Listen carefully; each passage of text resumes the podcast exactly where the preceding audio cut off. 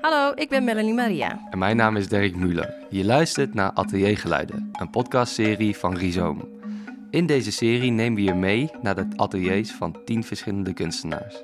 We praten met ze over hoe ze daar werken, wat ze maken, hoe ze denken over hun werk en over hun ambities en dromen. We krijgen een exclusief kijkje in hun leven als kunstenaar, in de ruimte die zoveel betekent voor hen als kunstenaar. Vandaag zijn we op bezoek bij Annemarie Slobbe in haar atelier in Den Haag. In 2010 heeft ze de opleiding Grafisch Ontwerp aan het Grafisch Museum in Rotterdam afgerond. Vervolgens is ze in 2014 afgestudeerd van de Fine Art afdeling op de Sint-Joost in Breda. We hebben het met haar over de verschillende media die ze gebruikt, het accepteren en loslaten van controle en het rijpen en groeien van haar werken en ideeën. Oké, nou dan gaan we beginnen Melanie. We zitten hierin. In Den Haag zitten wij, Dirk, bij Annemarie Slobbe Hoi. in atelier. Hi Annemarie. Hoi. Eh, wellicht inderdaad eh, gaan de luisteraars nog wat horen, want we zitten echt eh, in het centrum. Net uh, reed er al een ambulance voorbij, dus ik ben benieuwd wat er nog meer voor spannends allemaal gebeurt. Maar er gebeurt ook in het atelier allemaal heel veel spannends, er is veel te zien. Uh, Annemarie, uh, dankjewel dat we hier mogen zijn vandaag. Ja, jullie ook bedankt. En we zijn heel benieuwd naar jouw verhalen. Um, wat een prachtig atelier om te beginnen. Wat een licht, mooi, ruim atelier.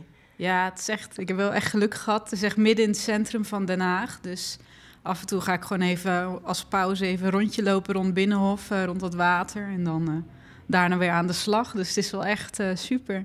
Kom je hier ook elke dag dan? Want je zegt uh, als ik dan pauze neem. Maar hoe, hoe begint je week of je, je atelierweek, je atelierdag? Ja, ik probeer zo min mogelijk uh, te plannen als het even kan. Ik hou niet zo van om echt heel strak uh, aan standaard uh, 9 to 5 uh, tijdstippen te houden.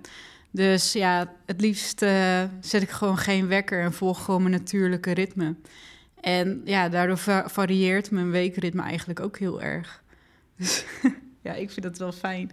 Ja, dat, dat klinkt lekker. En dan maar goed, en dan op een gegeven moment voel je thuis... het is tijd om naar mijn atelier te gaan.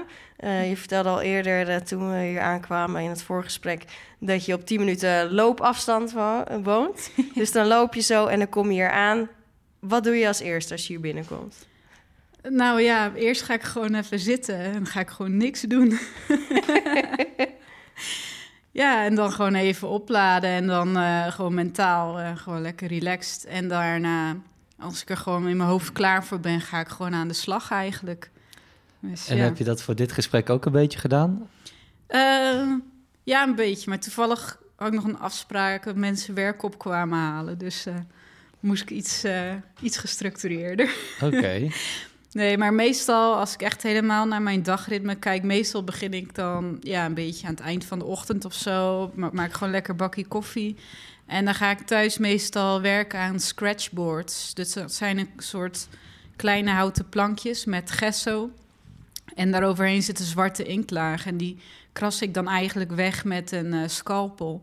En dat proces is ja, heel relaxed om te doen. Omdat ja, het zijn, je kan heel precies werken. Maar tegelijkertijd, ja, er is niet echt een marge in fouten maken of zo. Want als je een kras eenmaal hebt gezet, dan kan je ook niet meer terug. Dus het is niet meer te bewerken. Ja, die mindset wil ik ook juist heel erg vasthouden. Dat ik gewoon ja, controle loslaat en gewoon ja, het accepteren als er eens een, uh, weet ik het, een krasje scheef gaat of zo. En, en je, je, ja, je vertelt dat, is dat, uh, zien we daar eentje hangen? Is dat, uh... Ja, klopt. Ja, dat, dat, is toevallig een beeld die uh, is gebaseerd op Alice in Wonderland. Iemand anders in het pand, Lula, die maakt riso-prints. en die had het idee om een Alice in Wonderland heruitgave te maken. En voor elk hoofdstuk heeft ze dan een Haagse kunstenaar uitgenodigd om ja, zo'n onderwerp te, te, illustreren. En ik kreeg uiteraard uh, Down the Rabbit Hole. Ja, ik maak heel veel zwarte gaten voor de luisteraars. Dus, uh, ja, want wat, uh, wat zien we hier achter mij hangen? Kan je dat omschrijven, Annemarie?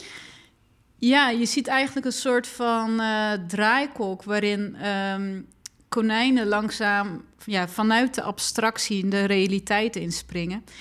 En uh, daartussen zweeft uh, Alice, die eigenlijk onze realiteit binnenvalt. Um, dus zoals in het boek wordt beschreven, ja, valt Alice zeg maar in, in Wonderland.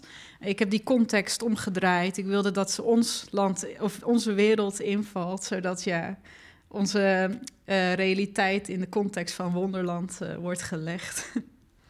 Ja, dat klinkt heel mooi, omdat ik er al aan dacht, hoe, hoe conformeer je je aan zo'n uh, gestructureerd verhaal? Zo'n verhaal wat, ja, het is natuurlijk een verzonnen verhaal. Maar hoe anders is dit werken voor jou als je een gegeven krijgt in plaats van dat, dat werken uit vrije geest? Of dat eerst in een nou ja, ja, goed. Ik werk dus meestal, maak ik abstracte werken, maar mijn werk gaat wel degelijk over de realiteit. Dus ja, zo'n verhaal van Alice in Wonderland is eigenlijk ook heel erg symbolisch geladen. Het kan ook heel erg benaderd worden als perspectief die je op de wereld uh, hebt.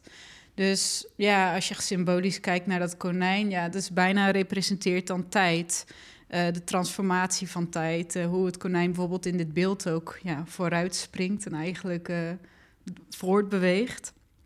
Ik, ik gebruik niet zo vaak figuratie in mijn werk, maar um, ja, ik, ik denk dat ik dat wel vaker wil doen als een soort schaduw, zeg maar. Of als een soort van droom, dat je de realiteit kunt herkennen, maar dat het abstract idee zich ook nog erin vertaalt.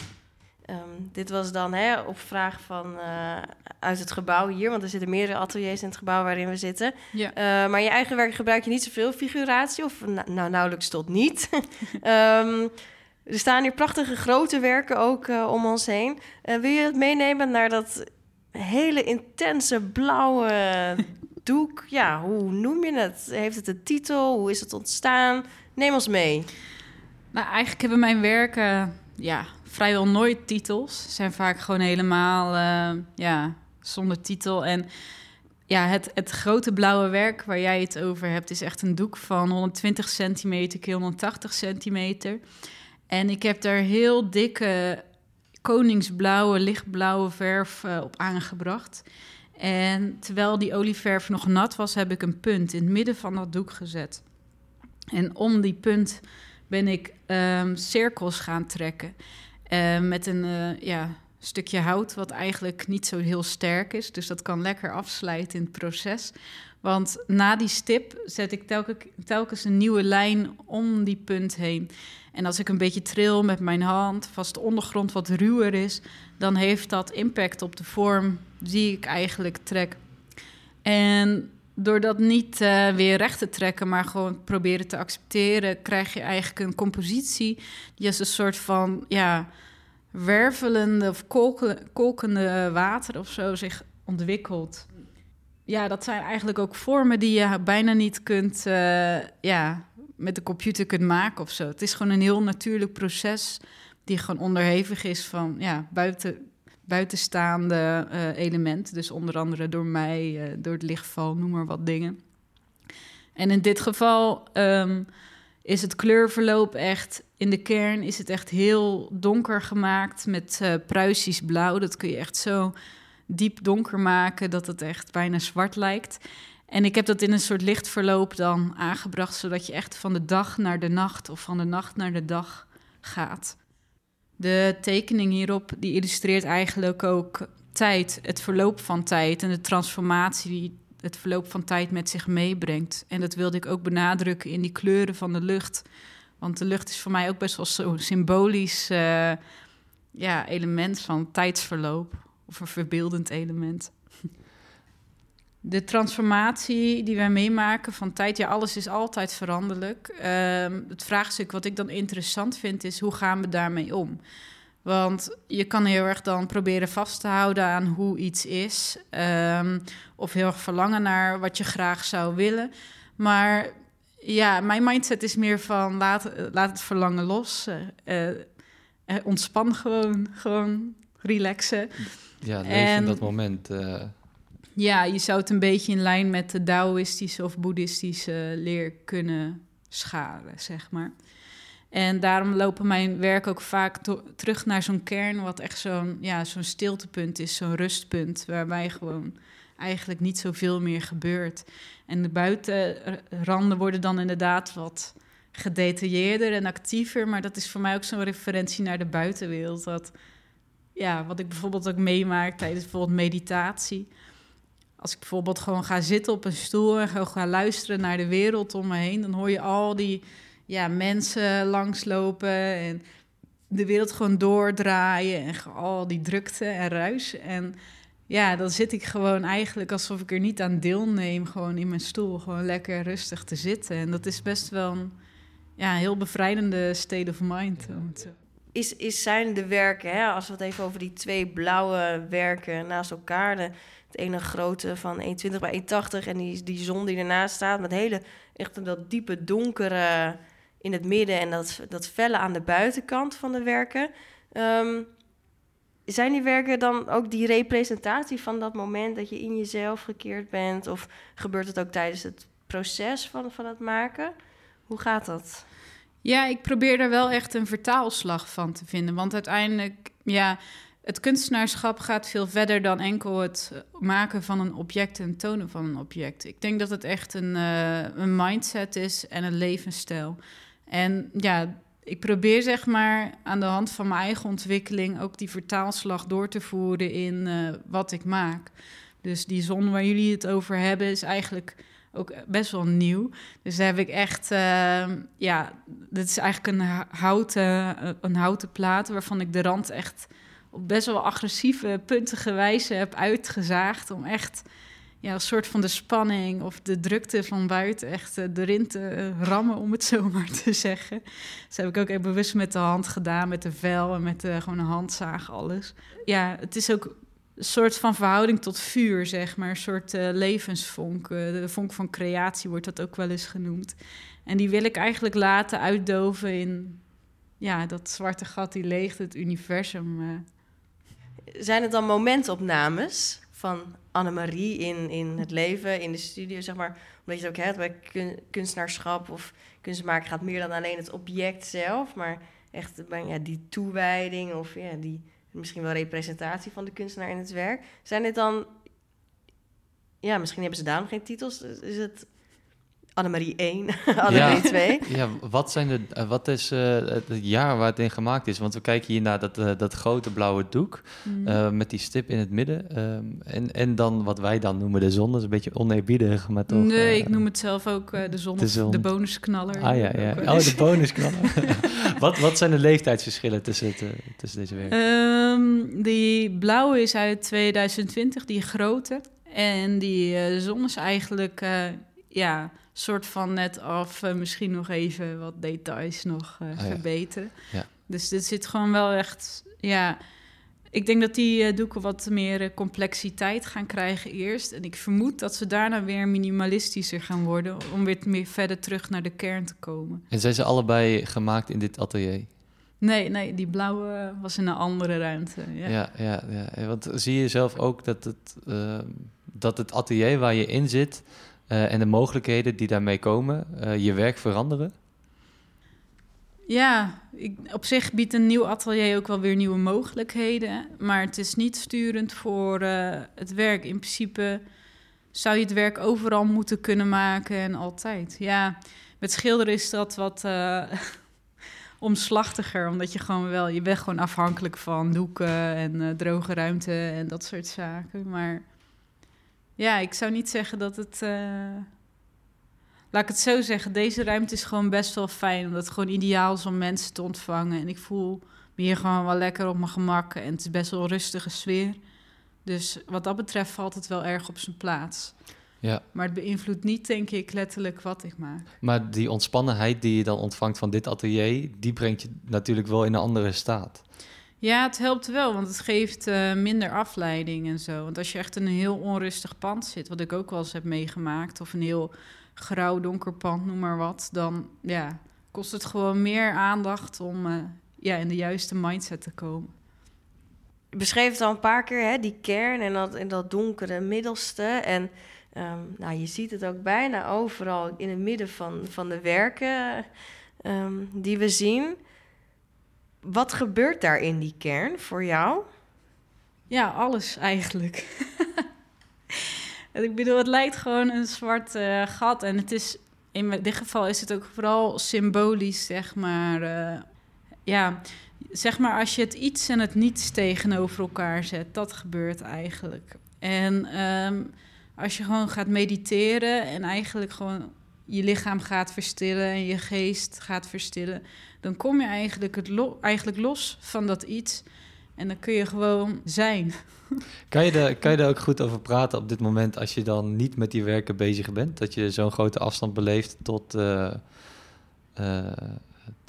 tot dat maakproces? Want nu zitten we natuurlijk in een hele andere context. Uh, met elkaar te praten over het werk en niet het mhm. werk aan het maken. Is dat, is dat ook lastig om, om er dan over te praten? Nou, nou, lastig is een groot woord. Ja, de context is nu ook anders, omdat het natuurlijk in een podcast ook is. Nee, ik vind gesprekken juist uh, heel relevant er ook in. En ik denk ook, ja, wat ook gewoon belangrijk is, is uh, reflecteren, zelfreflecteren. Dat soort onderwerpen horen ook heel erg bij dat proces.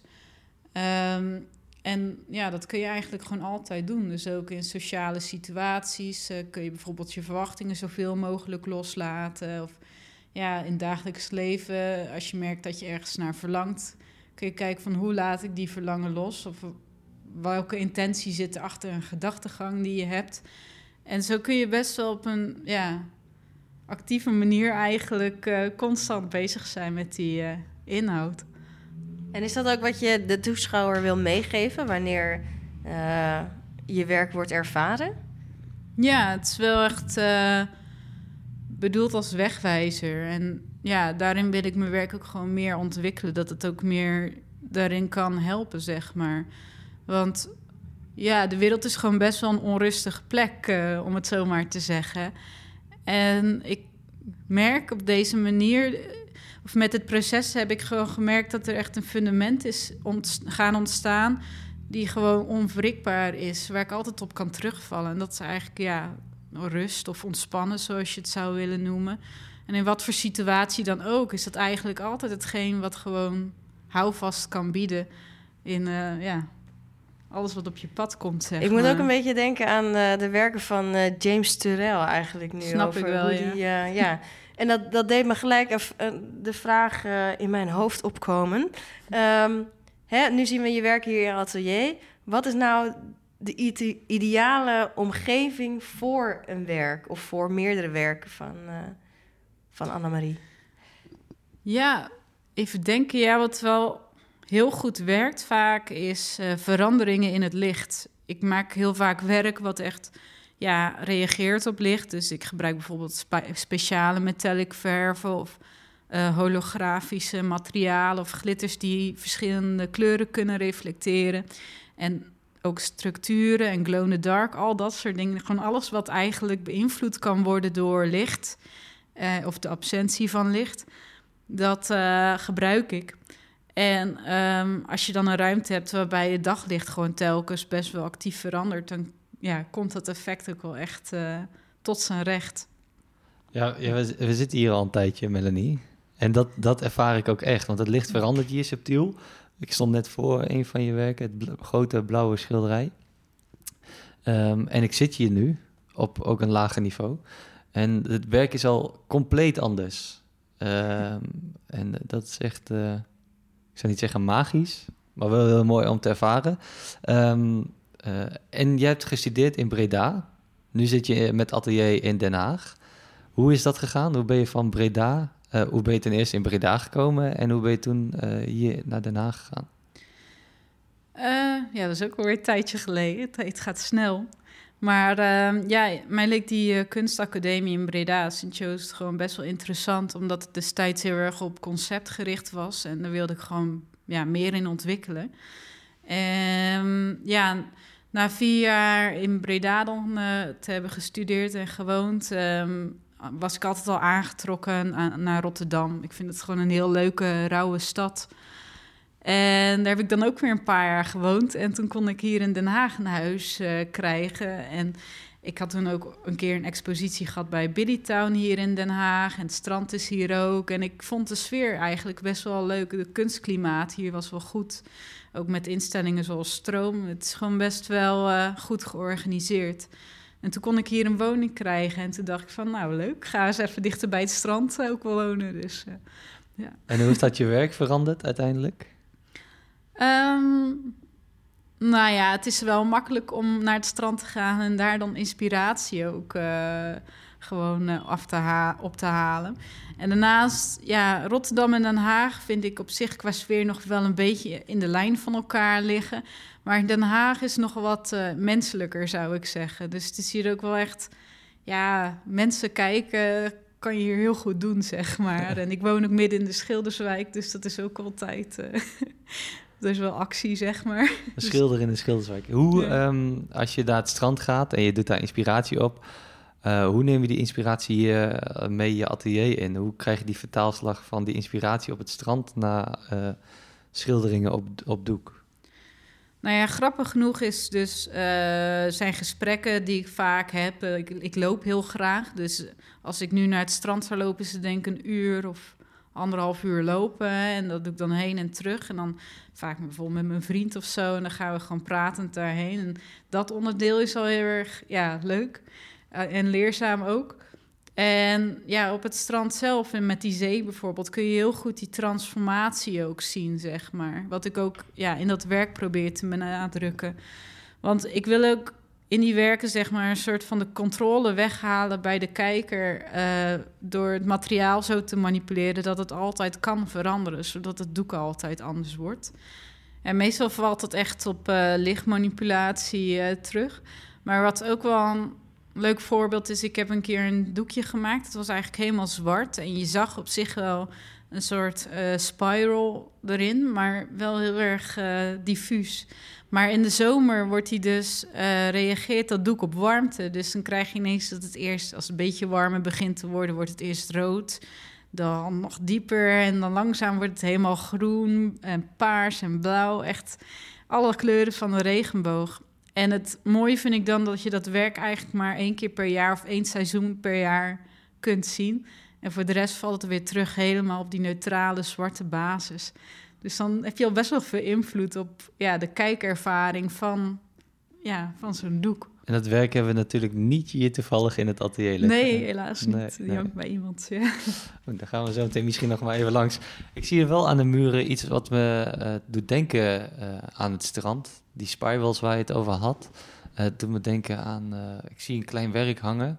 Het glinstert mooi en het lijkt een beetje op een... Um, een schelp. Een schelp. Ja, een schelp. Oh, ja, ja. Het lijkt een beetje op een schelp.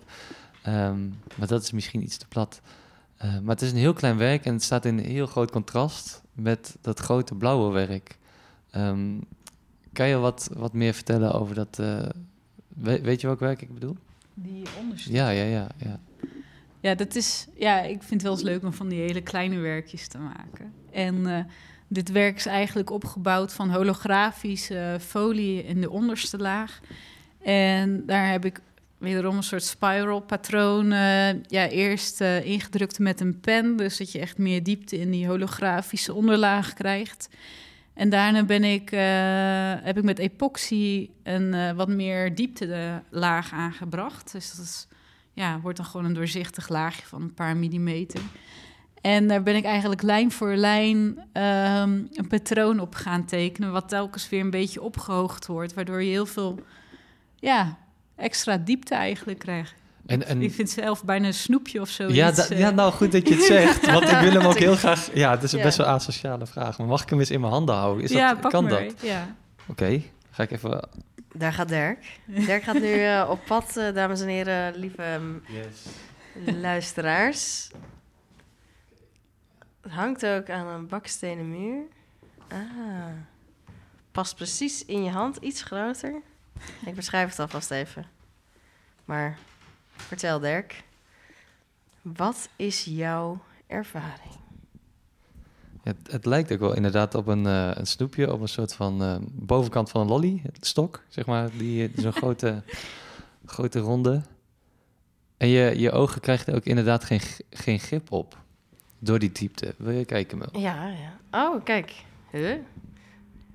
Kijk, dat vind ik dus misschien... Hè, je, Dirk zei al eerder magisch... en misschien is dat helemaal een term wat, wat, wat afdoet eigenlijk aan je werk, hoor. Nee, ik vind het wel pas, um, Maar um, van een afstand lijkt het platter, inderdaad. En hoe je het inderdaad, hoe je het beschreef, het, maakproces. En dat is zo mooi wanneer je dus... Um, dichterbij komt dat het werk dus ook in die zin transformeert. Dus waar je het net over had, hè, hoe je de kijker stuurt. En nu ook, ik heb een heel groot raam achter mij en dat komen hele andere soort kleuren daarin. We, heb je, wat zijn de ervaringen van de toeschouwer? Of je, je, ver, je vertelde al dat je vandaag een iets andere dag had, want er werd, werd een werk opgehaald, dus verkocht, eh, neem ik dan aan. Ja, ja. Ehm, vertel, hoe ervaren, wat zijn de ervaringen van, van mensen tot jouw werk? Ja, ehm meeste mensen zeggen dat ze het werk het liefst in het echt eh, willen zien, omdat het heel veel impact heeft op de kijkervaring. Want ik probeer vaak wel iets van een filmpje of een gifje of zoiets te maken, zodat het nog een beetje wordt overgebracht wat nu werkelijk de impact is. Maar ja, sommige kleurintensiteit van pigmenten of van die ja, genuanceerde, gedetailleerde veranderingen in licht, dat kun je gewoon niet op een foto eh, overbrengen. Dus dat is denk ik wel een van de kerndingen. En ja, dus ik dacht, ik pak even een eh, kleine versie van een scratchboard eh, die ik heb gemaakt. Oh ja, waar we het eerder over hadden Ja. ook. eh. En dit is eigenlijk een ja, heel klein werkje van 13 keer 18 centimeter. En ik heb er echt, wat zal het zijn, een half jaar aan gewerkt of zo. Echt een monnikenwerk. En met scratchboards is het zo, ja, je- de zwarte la- bovenste laag die kras je dus weg en daaronder komt een witte laag tevoorschijn. Maar als je niet te hard duwt en ja, bijvoorbeeld je mesje of wat je ook gebruikt op een bepaalde manier houdt, dan kun je eigenlijk die zwarte lagen ook helemaal bewerken, waardoor je een soort van spel krijgt tussen mat zwart en glanzend zwart. En ja, dat zorgt er echt voor dat je echt super gelaagd zo'n eh, werk kan opbouwen. En wat, waardoor het ook gewoon gaat reageren op licht en zo. En is dat dan, want ehm, waar begin je dan? Is dit gewoon een soort bijna een meditatieve staat waarin je eh, dit keuzes maakt? Of bedenk je van tevoren al de vorm, de eindvorm die het moet hebben?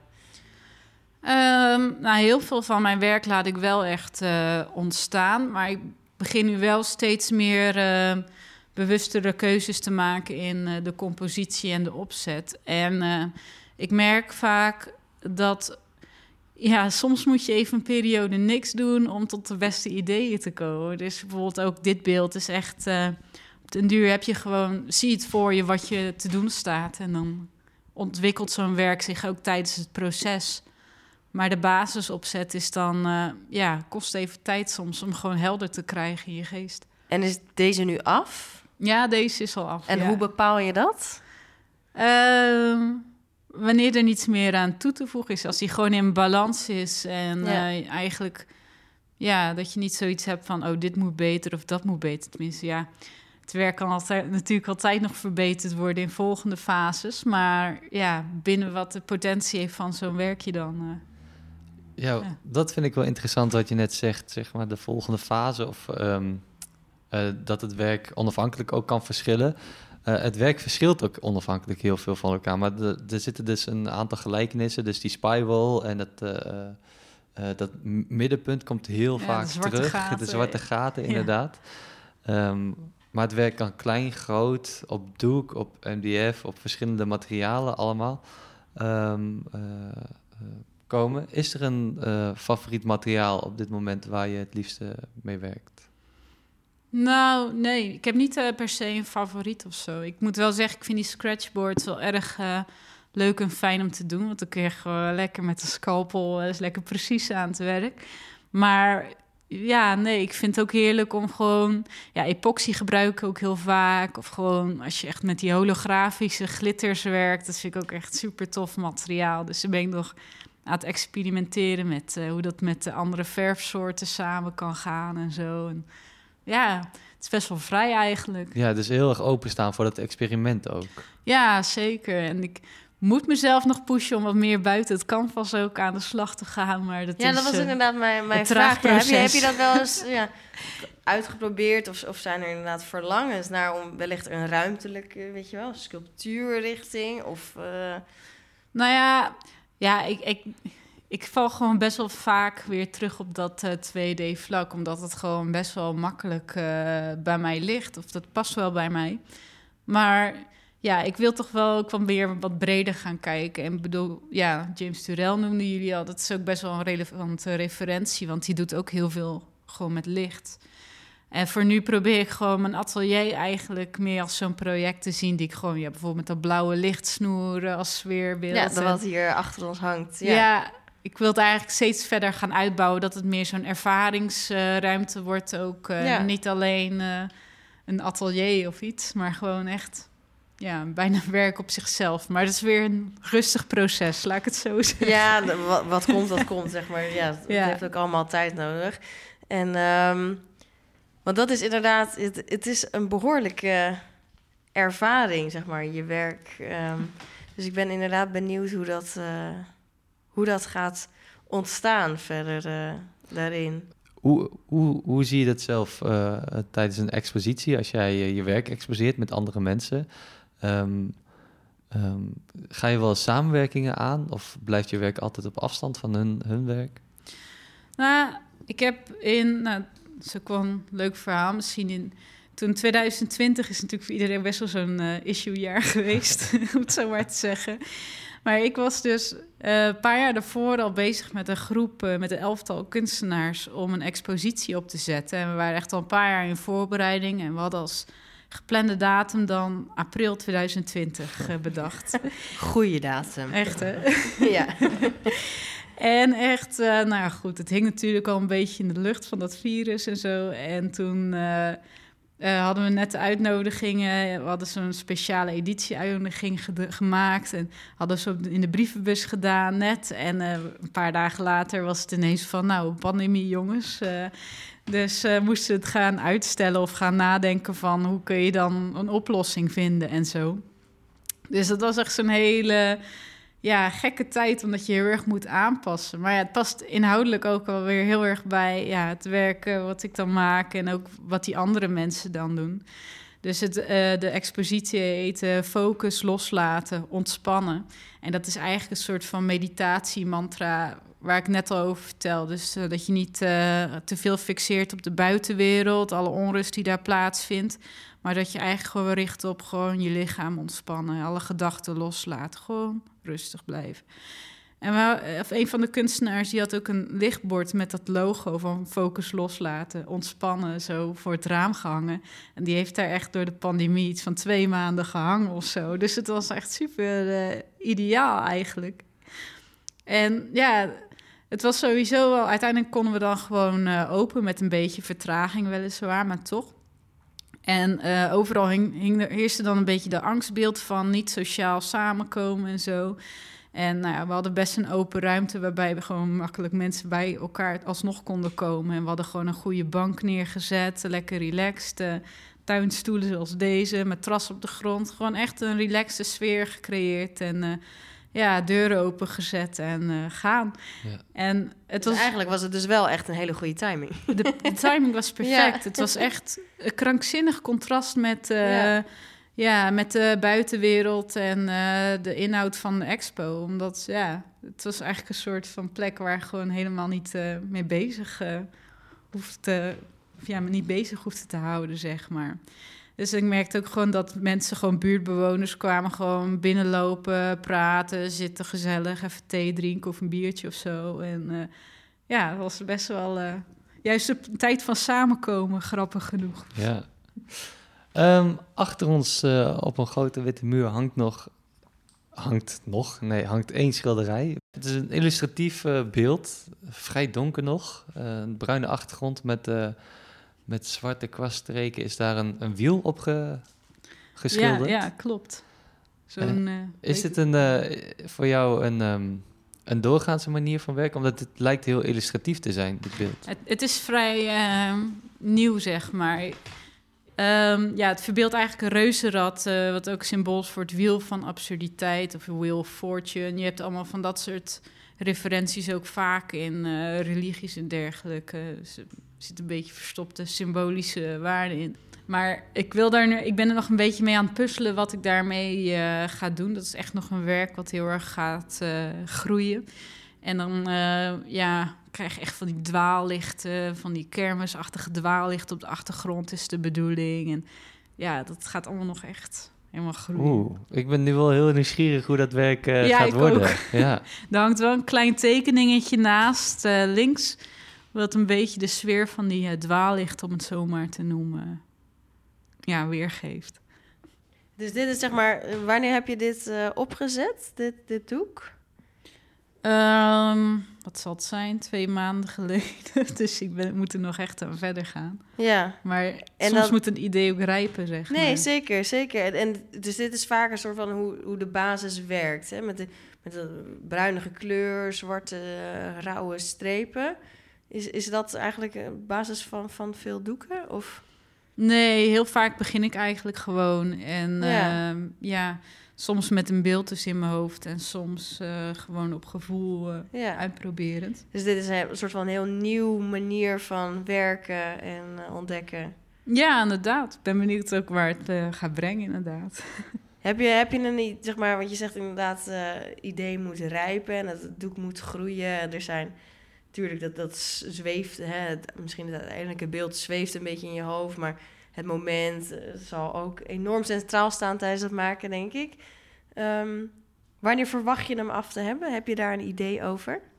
Nou, toevallig dan bij dit doek probeer ik dat zoveel mogelijk los te laten. Omdat dat toch ook wel ja, best wel nieuw eh, terrein is, zeg maar.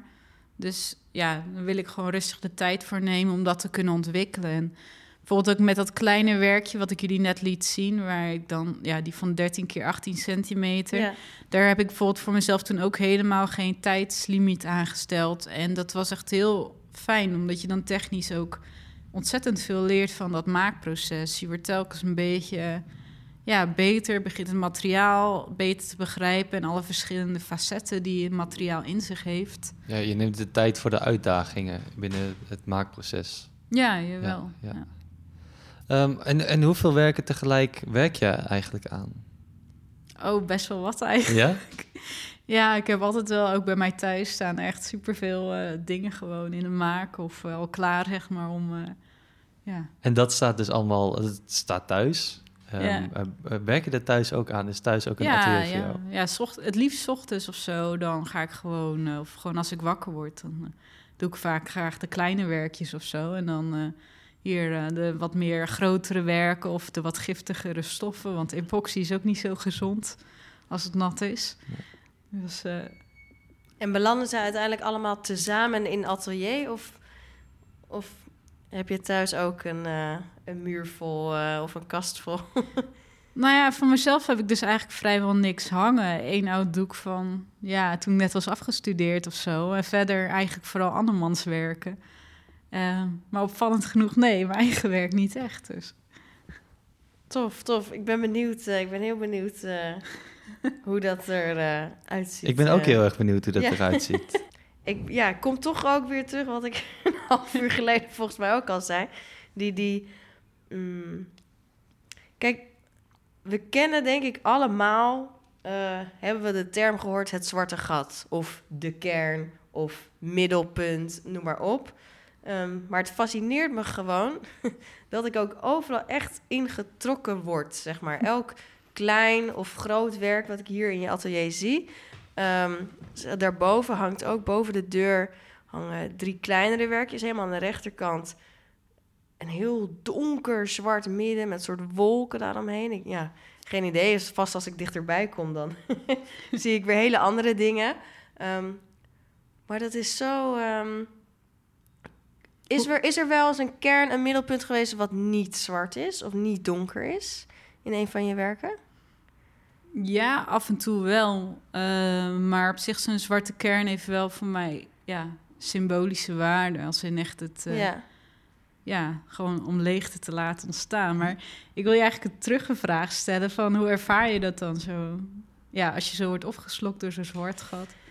Oh, Wat leuk, een terugvraag. Ehm, hoe ervaar ik dat? Nou, ja, het niet irritant, maar ik vind het dus fascinerend dat mijn ogen continu naar dat middelpunt wordt getrokken. En ik probeer ik hè, bij dat werk wat ik net benoemde, eh, maar ook bij eh, naast dat bla- blauwe grote doek wat we hebben besproken, hangt ook een heel holografisch werk.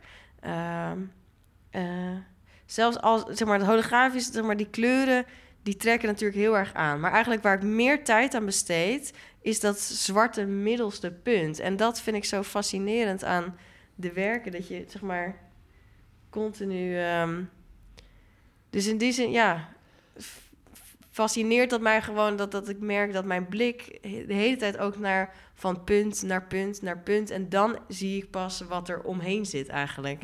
Ehm, ik weet niet of jij dat ook hebt, Dirk. Ja, het, grappige wat me opviel was dat Annemarie ook helemaal zwart gekleed is. En daarmee, Ja, ook, het, daarmee ook het middelpunt van dit, eh, überhaupt het gesprek is. Maar ook van deze ruimte wellicht.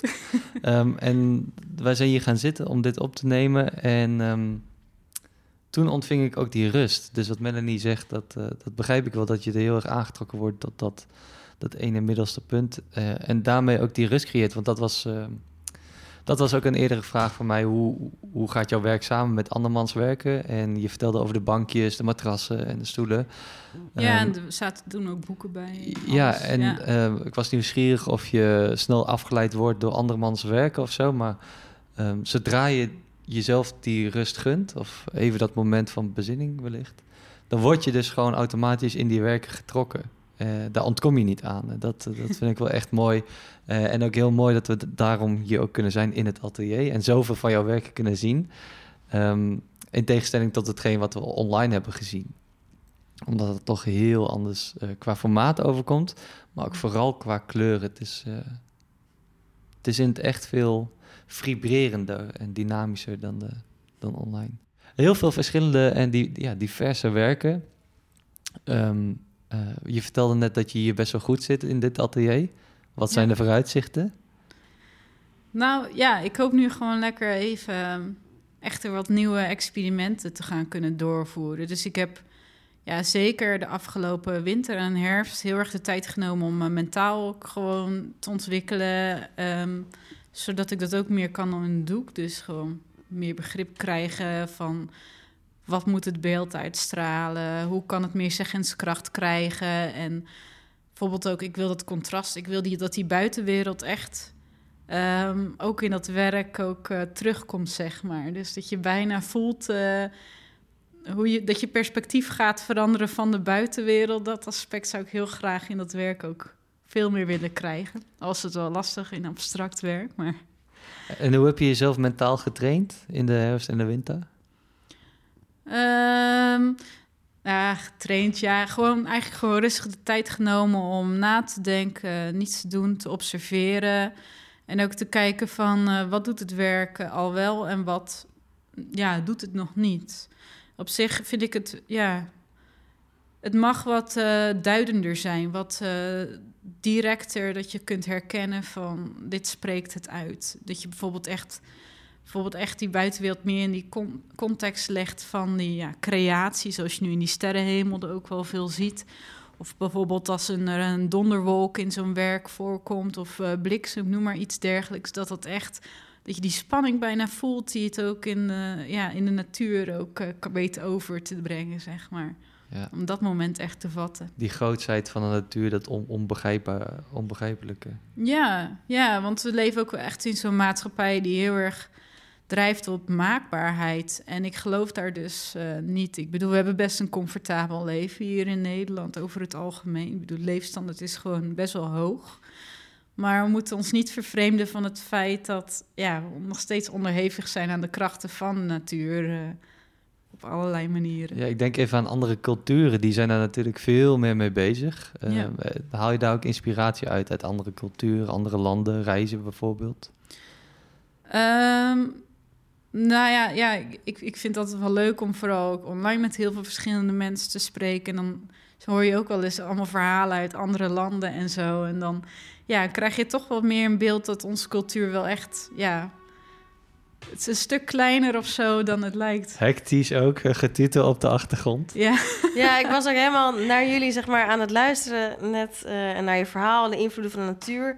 En toen nou, de bus staat er nog steeds. Eh, ik kwam er een bus aanrijden. En nummer 25, die gaat naar Vrede Rust. Dat vond Ja, ik die dan is ook echt wel mooi, weer hè? Echt En- zo, dan dacht ik, wow. En toen voelde ik mezelf in deze... Ik zit in een heerlijke grote stoel. Voelde ik zo zinken en ik hoorde jou praten. En ik dacht, dat is eigenlijk ook...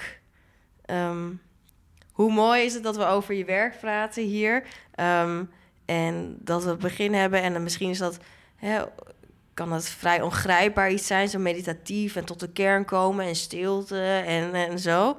Maar ik merk door middel van hè, er ook erover converseren, dat je dus ook tot nou ja, die kern of dat zwarte leegte ergens komt. En opeens werd ik me helemaal net dus bewust van de omgeving, van de buitenwereld. eh, je beschreef het zelf, de, de natuurkrachten. We hoorden op een gegeven moment ook getuter en ook de bus vrede rust. Nou, ik weet niet. ik voel een beetje alsof soort van al die... Misschien al die kolken van... de- Hè, als we het hebben over weer even teruggaan naar de blauwe werk. Al die kolken... Er zitten heel veel soort van lijnen in. Bijna een rhizoom, zou ik het willen noemen. Takken. ehm, ja, waar je dan opeens weer een soort van... Door natuurlijk naar binnen te gaan, dat wil ik ermee zeggen... word je ook weer bewuster van de buitenwereld. En Voel je het contrast? ja, daar, nou, daar is dus het contrast. Ja, die Ja, is enorm. Hoe dat bewust je het ervan... en het... eh, ja. ja. Ja. Ja, het is echt perspectief en je verhouding tot ja, je eigen geest, je omgeving. En we hebben het eh, heel lang schilderijen of 2D-werk genoemd. Maar is het, is het dat wel? Is het wel schilderijen en 2D-werk? Is het niet eerder performance of... Ik zou het geen eh, performance eh, noemen, maar voor mij zijn dit soort gesprekken altijd wel heel belangrijk. Ook eh, om, om, om die inhoud zeg maar over te brengen. Ik bedoel, ik heb er zelf heel veel sturing aan gehad. Dus dan is het relevant om dat soort dingen ook te delen. Je hebt sturing gehad aan die gesprekken met andere mensen of je eigen werk. Ja, maar ook deze ontwikkeling. Want ook jullie vatten nu een, een glimpse op van, van dit. Maar als je dat echt verder wilt gaan verdiepen... en echt bijvoorbeeld je eigen gedachten gaat observeren... en echt gaat kijken wat voor intenties zitten achter de dingen doe, die ik doe... of eh, ja, dan kun je eigenlijk steeds meer dingen ook gaan reduceren. Omdat als je waarde leert loslaten... dan raak je ontzettend bevrijd, om het zo maar te zeggen. Eh, Annemarie, heel erg bedankt. Dankjewel, Ja, Annemarie. jullie ook bedankt. Heel leuk. En hopelijk tot snel. Je luisterde naar Ateliergeluiden, een podcast van Rhizoom. Deze podcast wordt mede mogelijk gemaakt door de ondersteuning van gemeente Arnhem. Aan deze podcast werkten mee voor het interview Melanie Maria en Dirk Muller. De annotaties werden gedaan door Joris Broekhoven en Robin Speyer.